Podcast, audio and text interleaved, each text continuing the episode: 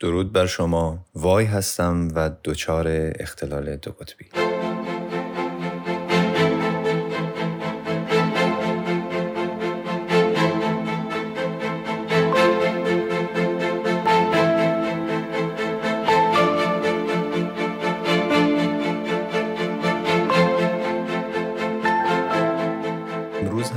یک گزارشی بدم از احوال خودم از اتفاقهایی که برام افتاده که مربوط به دو قطبی هستن و چند نکته بیان بکنم که شاید به درد کسانی که دوچار هستن و این رو میشنون بخوره. اول از همه این رو می‌خوام بگم که من همیشه قصدار نیستم همیشه غمگین نیستم. من هم صدای خنده دارم. صدای خنده من گاهن خیلی بلندتر از دیگرانه. اینطوری نیست که فکر کنیم یک دو قطبی یک فردی که دوچار هست. حتی نوع دو حتی نوعی که افسردگی غالب هست برش. هیچ وقت خوشحال نیست. هیچ وقت روزهای خوب رو تجربه نمی‌کنه. نه اینطوری نیست. من اتفاقا روزهای خوشم. بدون اینکه شاید به یاد بیارم خیلی رو قطعا بیشتر از روزهای سختم بوده. گرچه این روزهای سخت گاهن خانمان برانداز هستن ولی روزهای خوش رو هم ما تجربه می‌کنیم و خنده هم داریم و لبخند بر لابانمون داریم. یک درسی که من گرفتم این هست که همه مشکلات من ربطی به دو قطبی نداره. خیلی از انسانها دوستان اطرافیان من دچار مشکلاتی هستند. مشکلات افسردگی استرس که هیچ ربطی به دو قطبی اونها نداره. یعنی اون اصلا دو قطبی ندارن. و اینو نمیشه صرفا ربط داد به اینکه اگر من الان افسرده هستم و مشکل دارم حتما دو قطبیه. و این برچسب رو به اون بزرگی روی پیشونی خودمون می‌زنیم و خودمون رو در آینه دیگران دو قطبی می‌بینیم. یک دو قطبی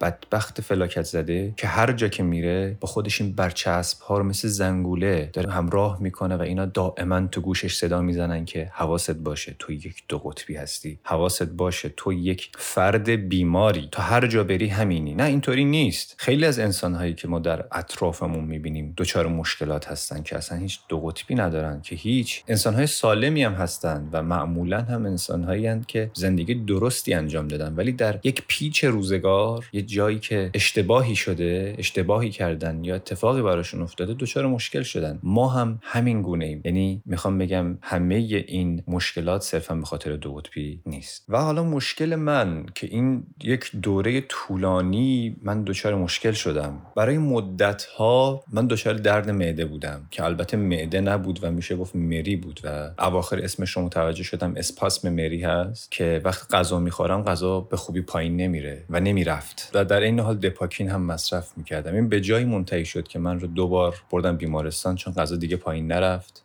و خیلی وحشتناک بود. فقط می‌تونم همین کلمه رو به کار ببرم. و دچار حمله ترس شدم و غذا دیگه نمی‌تونستم بخورم از ترسم چون که نمی‌رفت پایین. با اون لحظاتی که تو بیمارستان بودم رو به یاد می آوردم بیشتر از 15 کیلو از وزنم کم شد و همینطوری هم داره کم میشه. ولی با همه این تفاصیل و با همه مشکلاتی که داشتم که این مشکل چیزی هولش دو سال من داشتم و هی داشت بیشتر و بیشتر می‌شد با آزمایش هایی که صورت گرفت و نظری که دادن به این نتیجه رسیدن که این چیزی جز استرس و استراب نیست. و همون اختلال در واقع نگرانی مزمن که ما هممون با خودمون حمل می‌کنیم هر جا که میریم مثل همون زنگوله که گفتم. و خب این نگرانی مزمن واقعا زندگی من رو تحت شعا قرار داده الان در حال حاضر که هستم. کنترل از دستم خارج شد برای مدتی و در دست باد بودم واقعا.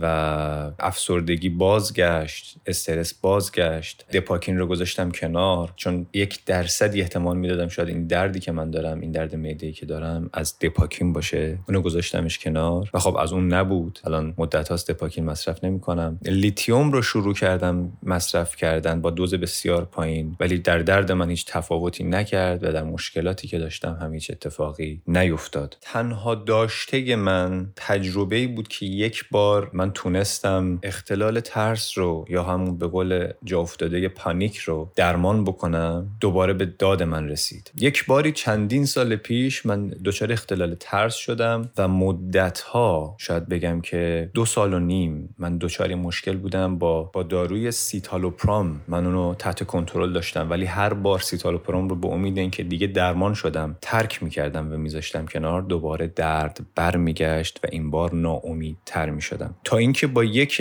مفهومی آشنا شدم به اسم هیپنوتیزم بیدار. توسط یک پزشکی من آشنا شدم با این مسئله و خب من کار انجام دادم و درمان شدم. حالا به خاطر اینکه تبلیغی نکرده باشم اسم پزشک رو نمیارم ولی اگه کسی بخواد من حتما بهش میگم. ولی این درمان می‌تونم بگم جزو یکی از اون معجزاتی بود که من در زندگیم اتفاق افتاد. به حال یک دانش خیلی کوچولو هم در مورد CBT داشتم یا درمانهای رفتاری شناختی داشتم که اون رو هم سعی کردم برگردونم تا بفهمم که چه نگرانی هایی دارم و چه کار می‌تونم در موردشون بکنم.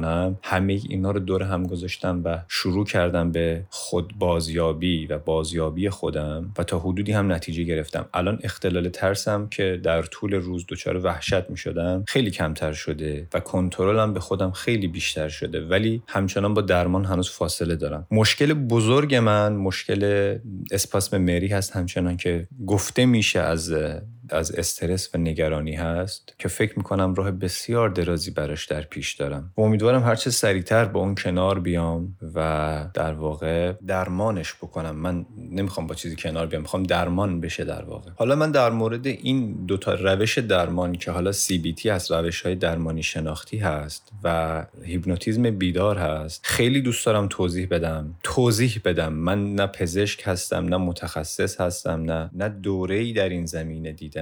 فقط می‌تونم کمک بکنم که در واقع یک شناختی پیدا بکنید نسبت به مسائل. اگر چه افسردگی دارید چه مشکلات دیگری دارید هر مشکلی که شما داشته باشین نسبت به روان و اختلالات زندگی من فکر می‌کنم این دوتا روش معجزه می‌کنن و چیزهایی رو به شما خواهند آموخت که روش نگاه به زندگی رو به نظر من به شما خواهند آموخت. من حتما خودم این رو نیاموختم که دچار مشکل شدم. ولی به هر حال تجربیاتی دارم که این تجربیات می‌تونه مفید واقع بشه برای کسانی که دچار مشکلات عمیق هستند و یا مزمن هستند به نظر من می‌تونه مفید واقع بشه. و اینها رو من باید چاره ای نیست که یکم با حوصله بیشتری توضیح بدم و یا در یک قالب دیگه ای در یک نوبت دیگه ای در واقع اینجا فقط یک گزارشی دادم که من دچار چنین مشکلاتی هستم و شدم و دوباره این همون نقطه صفریه که من دوباره برگشتم به اون نقطه صفر.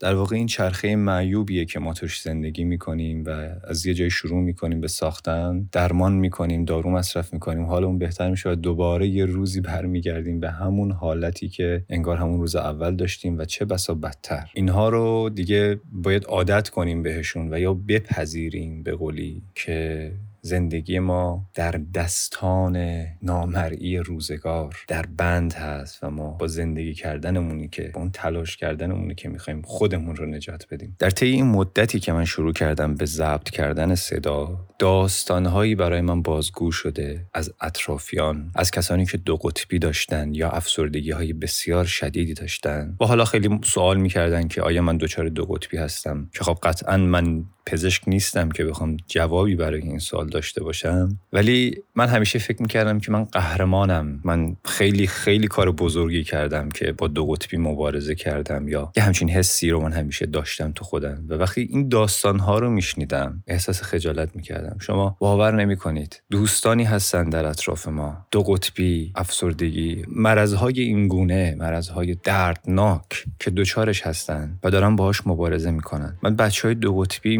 می‌شناسم که واقعا قهرمان های من هستن. یعنی من دوست دارم ای کاش مثل اونها زندگی بکنم و اینجوری با مشکلاتم مبارزه بکنم. یعنی اینطوری نیست که فکر کنیم هممون فلاکت زده ایم. ما دو قطبیم فلاکت زده ایم و بدبخت خواهیم ماند و بیچارگی از سر رو میباره. اینطوری نیست. روش مبارزه ما با هم فرق می‌کنه و این آموزشی که اینها به من دادن فقط با تعریف کردن مشکلاتی که باش مواجه بودن زندگی که داشتن. بعضی هاش اشک بر چشمان من می آورد و حیرتی بود برای خودم که چرا من نمی‌تونم مثل این افراد زندگی بکنم با مشکلاتم مبارزه بکنم. یعنی ای کاش بشه یه روزی من این داستانها رو بگم. بگم که چطور اینها دارن با زندگیشون درس میدن به دیگران و قطعا دیگران نمی‌دونن اینها با چه چیزی مواجه هستن چه قولهایی در ذهن اینها هست که باید باش مبارزه کرد و اون خانهایی که اینها باید رد بکنن تا زندگی معمولی فقط داشته باشن قطعا خیلی ها اینو نمی‌دونن. ولی من می‌فهمم اونی که دو قطبی داره اینو می‌فهمه. اونی که دوچار مشکلاتی هست مثل افسردگی و یا مشکلاتی از این دست اینا رو خیلی خوب می‌فهمه. سپاسگزارم که امروز هم با من همراه بودید و من داستانی دارم و دو تا نکته دارم که اینا رو حتما باید براتون برای دفعه بعد بگم و فراموش هم نخواهم کرد. و روز روزگار بر شما خوش.